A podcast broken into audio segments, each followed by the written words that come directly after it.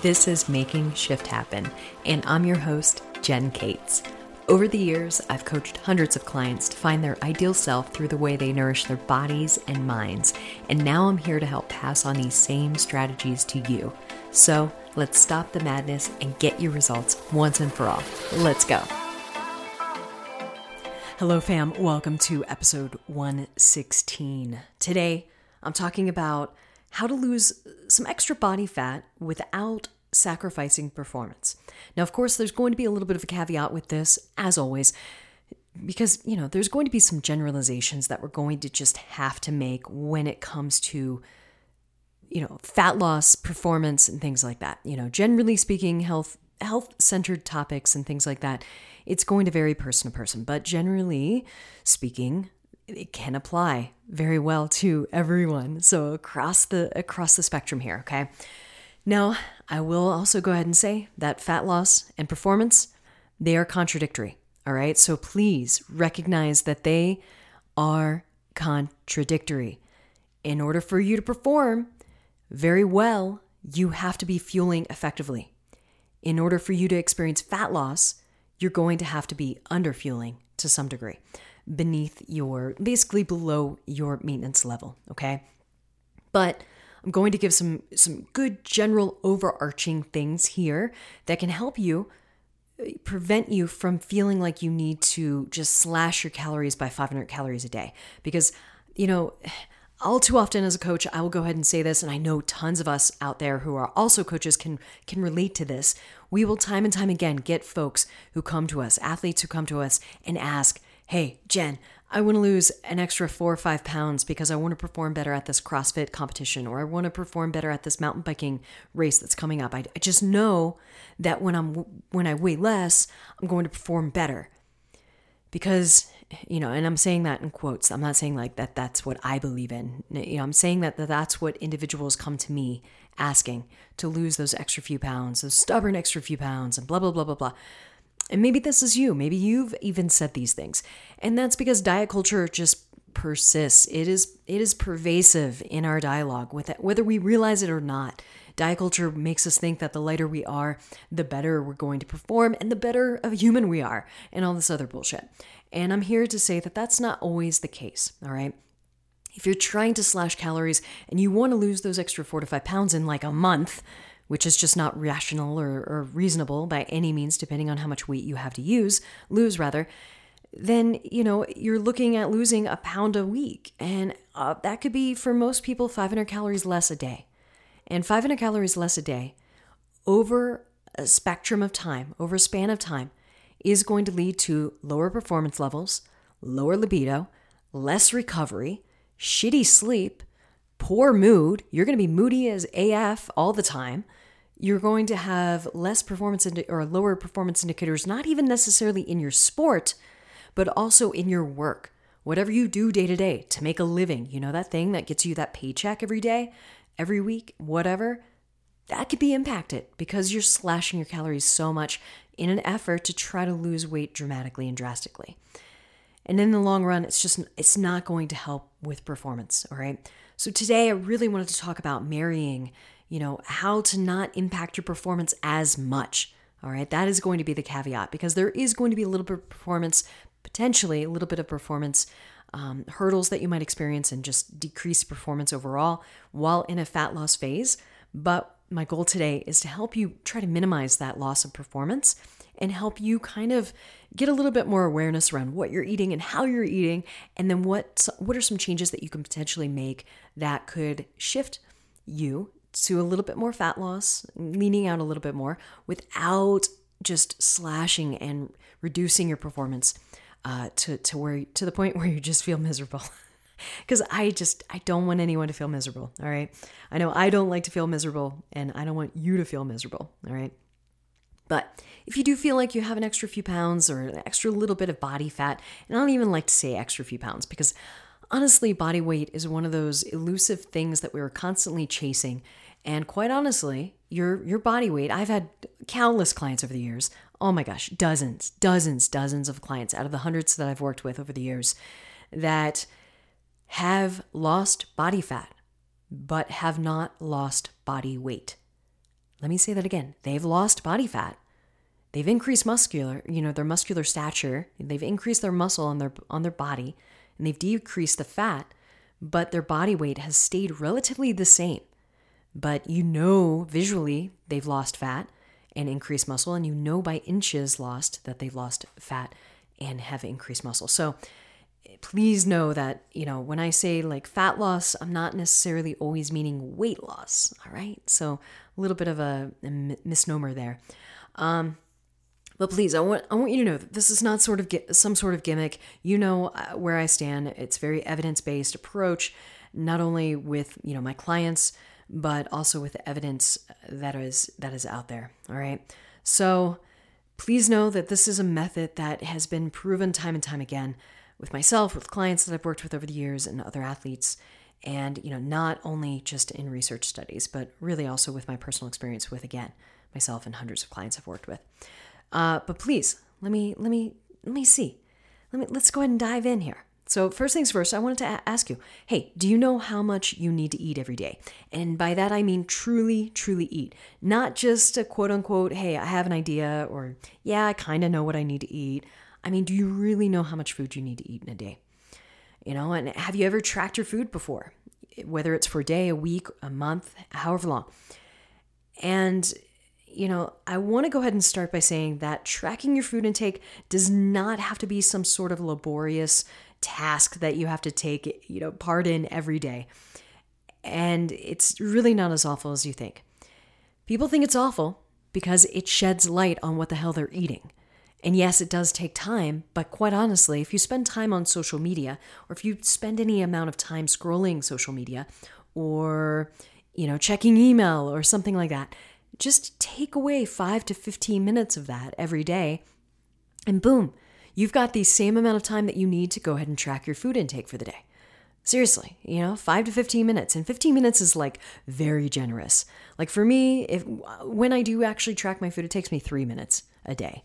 I'd say like an average of a minute a meal, because I've just done it so long. It's so natural for me. And three minutes a day, oh my God, I'd much rather spend three minutes a day knowing what the hell I'm eating and how I'm eating and how I'm fueling, especially as I'm leading up to a race or a huge event, to get some awareness and accountability behind that and how I'm fueling for my endeavors, then spend three minutes on social media. But that's just me. That's just me. Um, but please, you know, it's not as laborious and ta- time-consuming as you think. I really recommend starting with downloading a free food tracking app. There are things out there like MyFitnessPal, uh, MyMacros Plus. There's also a variety of other different tracking uh, apps out there. But I will say those are probably the two most popular. MyFitnessPal does have a free version. However, the free version doesn't necessarily have barcode scanners and things like that. But quite honestly, you know, if you're eating a more whole foods centric diet, your food's not really going to have barcodes. So that shouldn't be the limiting factor on whether or not you use a tracking app or not, just because it doesn't have a barcode scanner that comes with the app. I mean, seriously, you should be eating like potatoes, rice. Like you should be eating things that are pretty simple that may not always come with a barcode on the package, but that's a whole other discussion. Now, uh, just start whatever food tracking app you like to use. Just start it. I'm not, I'm not here to start an argument over which one's the best one out there. Okay. Cause we all will, will have opinions. Ooh, another one, actually another one, um, is Cronometer, C R O N O meter, all one word. So MyFitnessPal, MyMacros Plus, and Cronometer. I have a few clients who use Cronometer because it does sync with my health coaching app that I use with my clients. And I'm I'm really liking it. I'm liking the interface a lot. Unfortunately, I'm not able to see what they're eating specifically, but I am able to see kind of what their intake and stuff is. But still, they like they like Cronometer. So I don't know, give it a try. Give it a try. And it's also reasonably priced too.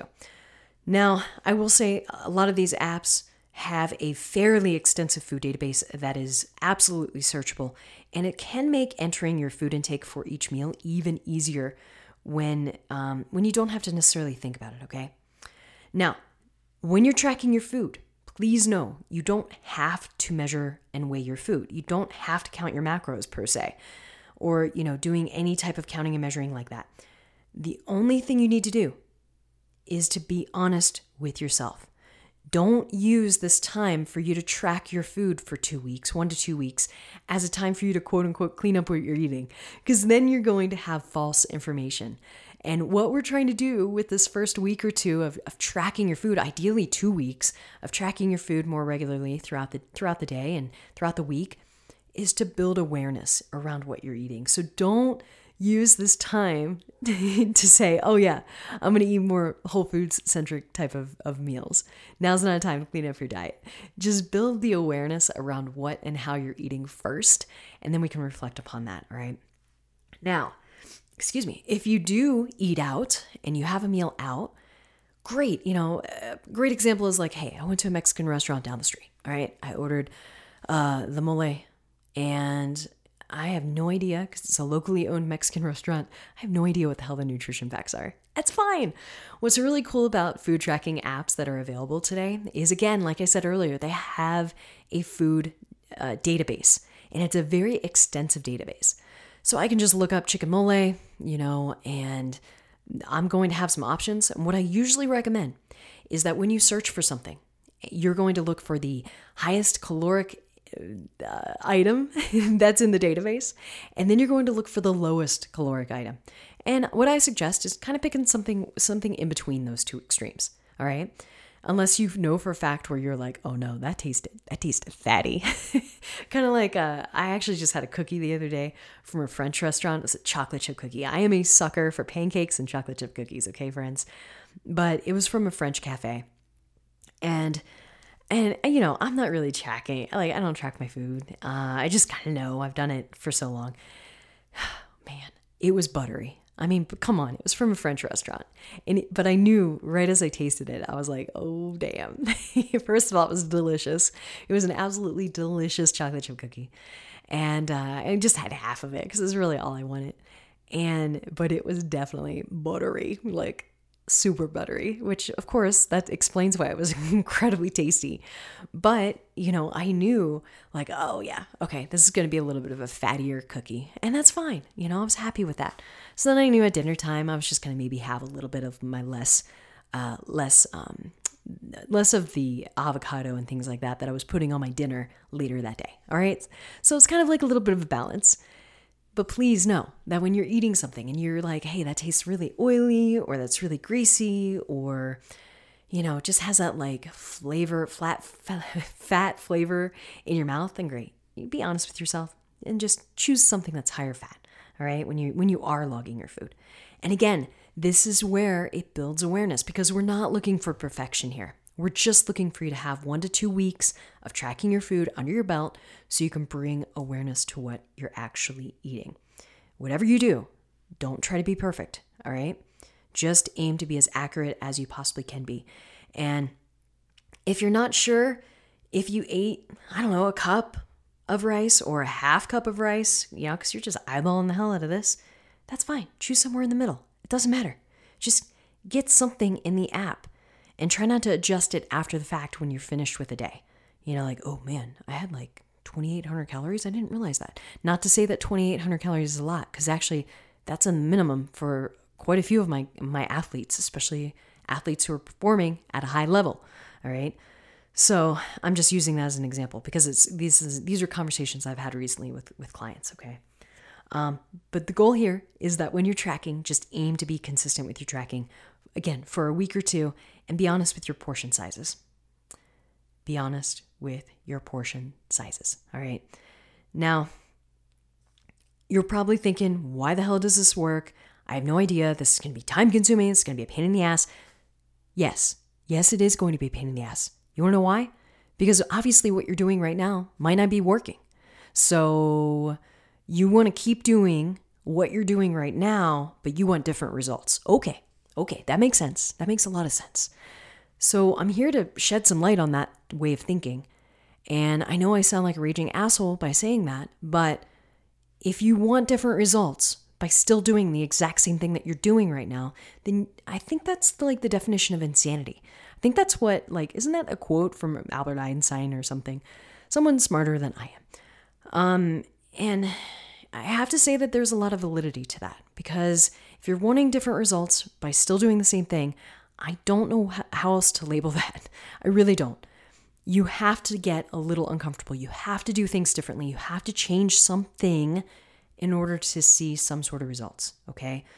The, the whole purpose behind tracking your food is to build awareness, because awareness is key in making any type of progress, simply because you're you're just more cognizant of what you're regularly putting into your pie hole by removing any type of guesswork. And I especially love it when people say, oh, well, I eat, I eat healthy. You can eat healthy, but you can still be overeating. And I think that sometimes that that falls on deaf ears, and that's not something that's regularly understood. You know, you can still be eating healthy and still be eating mostly whole foods and less processed foods, but you could be overeating or you could be undereating. I will say undereating is also a common thing that I see, but when it comes to fat loss, time and time again, what I'm seeing folks do ultimately is actually overeat. And what I'm having them usually do when they do start working with me is, yeah, track your food for a week or two. Let's get let's get real about what we're eating. Give me a snapshot. Then I can kind of look and give them some insight and help them eat more consistently throughout the week. Because this is the thing that happens time and time again, is a lot of the athletes are underfueling during the week, and then they're overfueling during the weekend. Friday, Saturday, Sunday. So three days out of the week, maybe even one other day during the week, because, you know, happy hour with colleagues and all this other stuff, or like post mountain bike beers or whatever people do, right? So three to four days out of the week, and there's seven days in a week, they're overeating. But then they're eating really well three of those days, maybe four of those days. So they're undereating throughout the week. They're white knuckling. They're being good, quote unquote. And then the weekend comes, or socializing comes, or the wedding comes, or the holidays come, or whatever, P T A meeting comes, and then they're overeating. They're having, you know, four slices of pizza instead of maybe their usual one to two. So it's, that's where there's a little bit of a misnomer, like, you know, so, 'cause sometimes I'm even, I've even been known to say like, hey, I'm actually having my clients eat more food. And it's not necessarily a false, it's just I'm having them eat more food regularly throughout the week, because what they've they're doing is they're eating twelve to fourteen hundred calories every day, most days of the week, quote unquote, most days of the week. But then they the wheels fall off when the weekend comes, because they're hungry. They're hungry A F. They've been under eating for quite a few days during the week, and now the weekend's here and they're out with friends. Yeah, they're gonna have a whole pizza. Yeah, they're gonna have six beers. Yeah, they're gonna have like six margaritas. Yeah, they're gonna have the whole chips and salsa at the table. Yeah, they're freaking hungry. I mean, so that, again, is why we want to have a good baseline of how much food you're eating in a couple of weeks. So track your food, all right? Now, after your one to two weeks of tracking your food intake, what are some initial observations upon looking at your food journal so far, all right? Are there any surprises that you found with what you ate? Take some time. Take a couple of days to reflect on what you've eaten.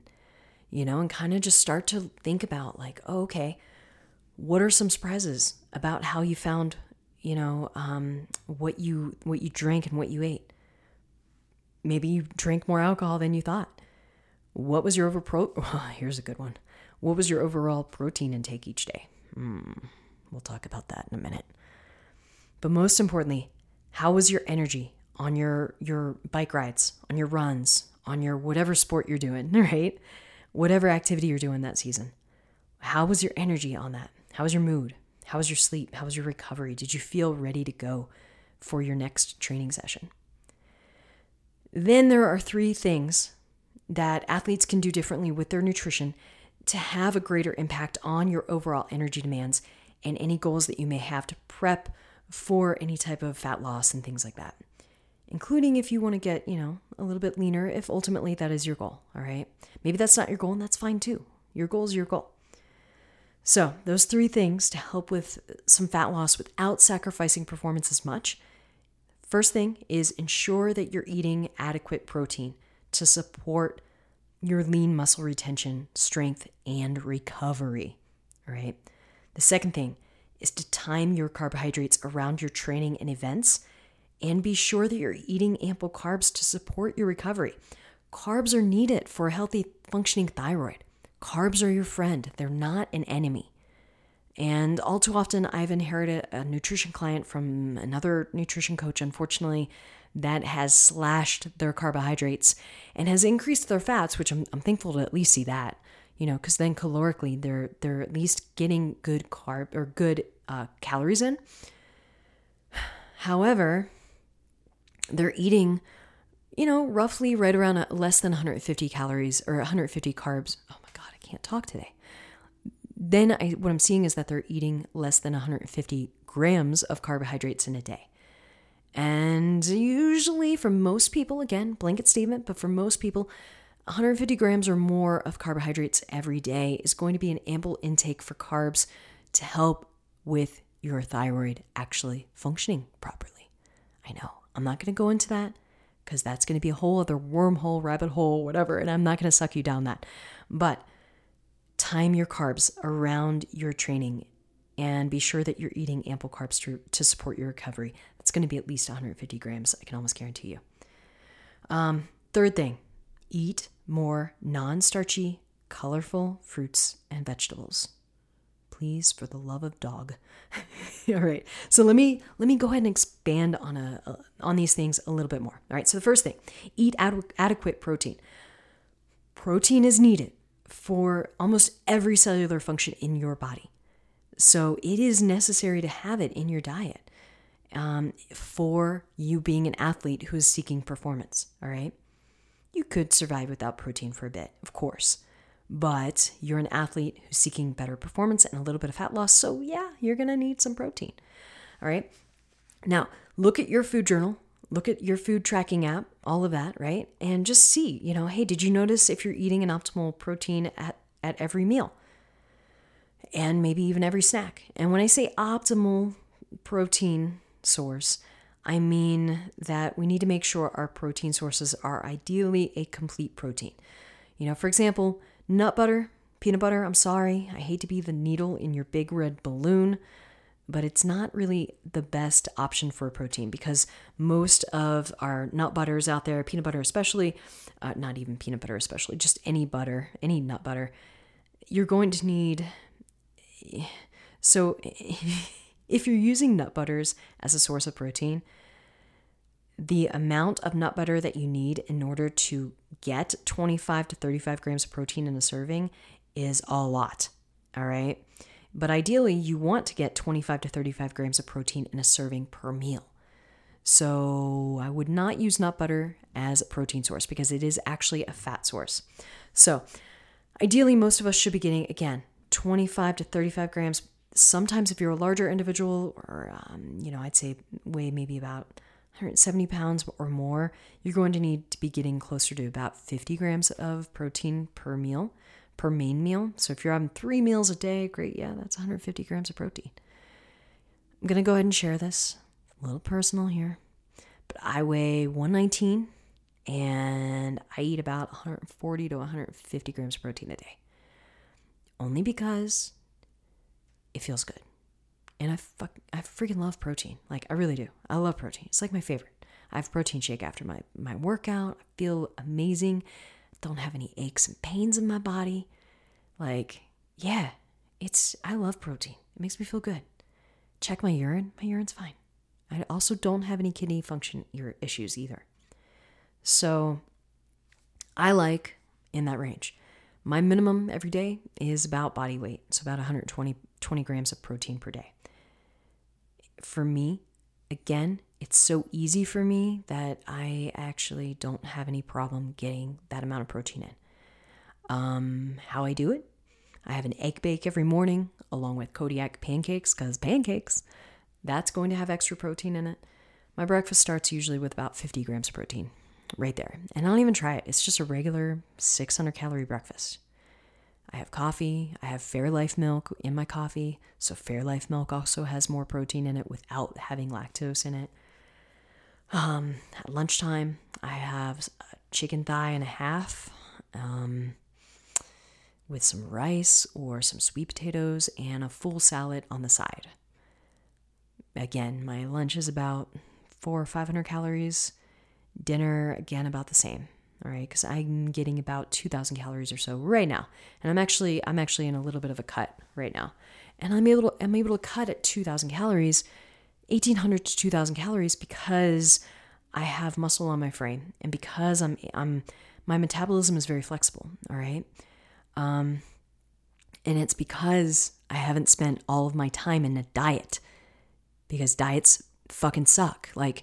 No one's meant, no human body is meant to diet endlessly. All right, friend.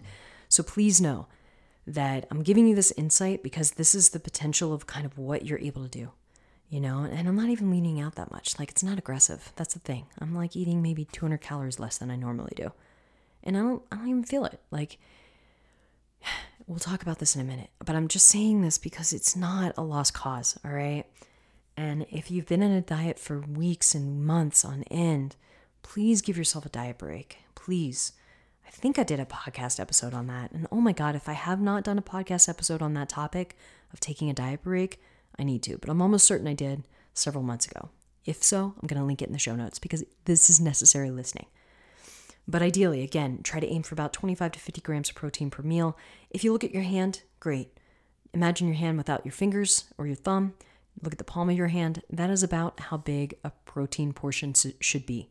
It's going to be a little bit different if you're a plant-based uh, athlete, but still, you know, you might, again, you might still be lost on that whole thought of like, oh my God, fifty grams of protein. Like, how is that even freaking possible, Jen?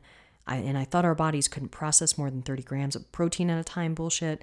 That's false. That's false. It's false. It's just, there's not enough time in the day to like battle the misinformation that is out there. And sometimes I, sometimes I get so infuriated when I see Insta coaches, quote unquote coaches, they're not even qualified, share things like this. And it's very frustrating. So, but I want this to be a happy episode, but I'm, I, I'm not saying this to confuse you, but I'm just telling you, I'm trying to, I'm trying to elicit a response for you to really just wake up and, and, and smell the protein, all right? So, you know, your body can process more than thirty grams of protein at a time, and we can safely consume protein as long as your overall health of your kidneys is good. If you have, obviously, chronic kidney disease, then yeah, maybe don't aim to, you know, pound the protein. You don't need it. But again, that's generally something that is reserved for people who have chronic kidney disease and need some sort of attention or dialysis, all right? Now, ideally, protein sources can include any type of animal product, of course, as well as plant-based proteins and any dairy products that don't necessarily trigger any sensitivity or allergy or things like that for, for you. Again, we're so, we're each so individual that really all of this depends on what you enjoy cooking, what you enjoy eating and digesting, as well as your culture. All right, since all of these things can influence so much about what you really love to eat and what you really, really try to eat. But again, aim to consume a palm-sized protein a portion or scoop of your favorite protein powder, all right, at most, if not all of your meals. If you are an average-sized female or male um, or smaller individual, again, it's kind of like a window here, but I usually use about one hundred seventy pounds.